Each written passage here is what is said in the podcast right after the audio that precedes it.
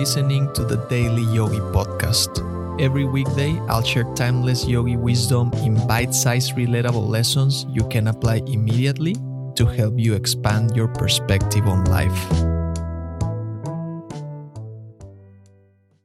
Of all the joys on earth, few compare to the crowning glory of achieving against the odds, succeeding in the face of peril, or triumphing over adversity. Wouldn't you say?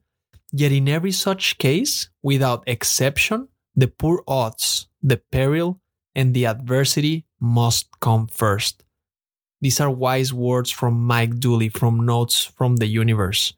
And this is one of the key principles of the yogi philosophy. You are like the flower that blooms after the storm has passed, but not before. You are put into circumstances that make your heart bleed, that challenge you in every way, that cause conflict, that demands sacrifices, experiences that you may wish you were not going through. But imagine if life were always easy. Imagine if you didn't have to overcome any obstacle. Imagine if you didn't have to put effort into anything. Imagine if you had no incentives to become better than you were yesterday.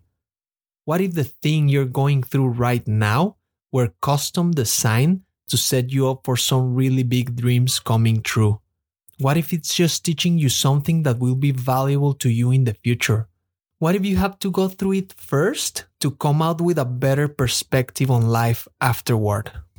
Remember, as Yogi Ramacharaka wrote, that all of this struggle, pain, life, and effort really are directed toward the unfoldment of the soul so that it may recognize its real self. This is the meaning of life, of evolution. Thank you for listening.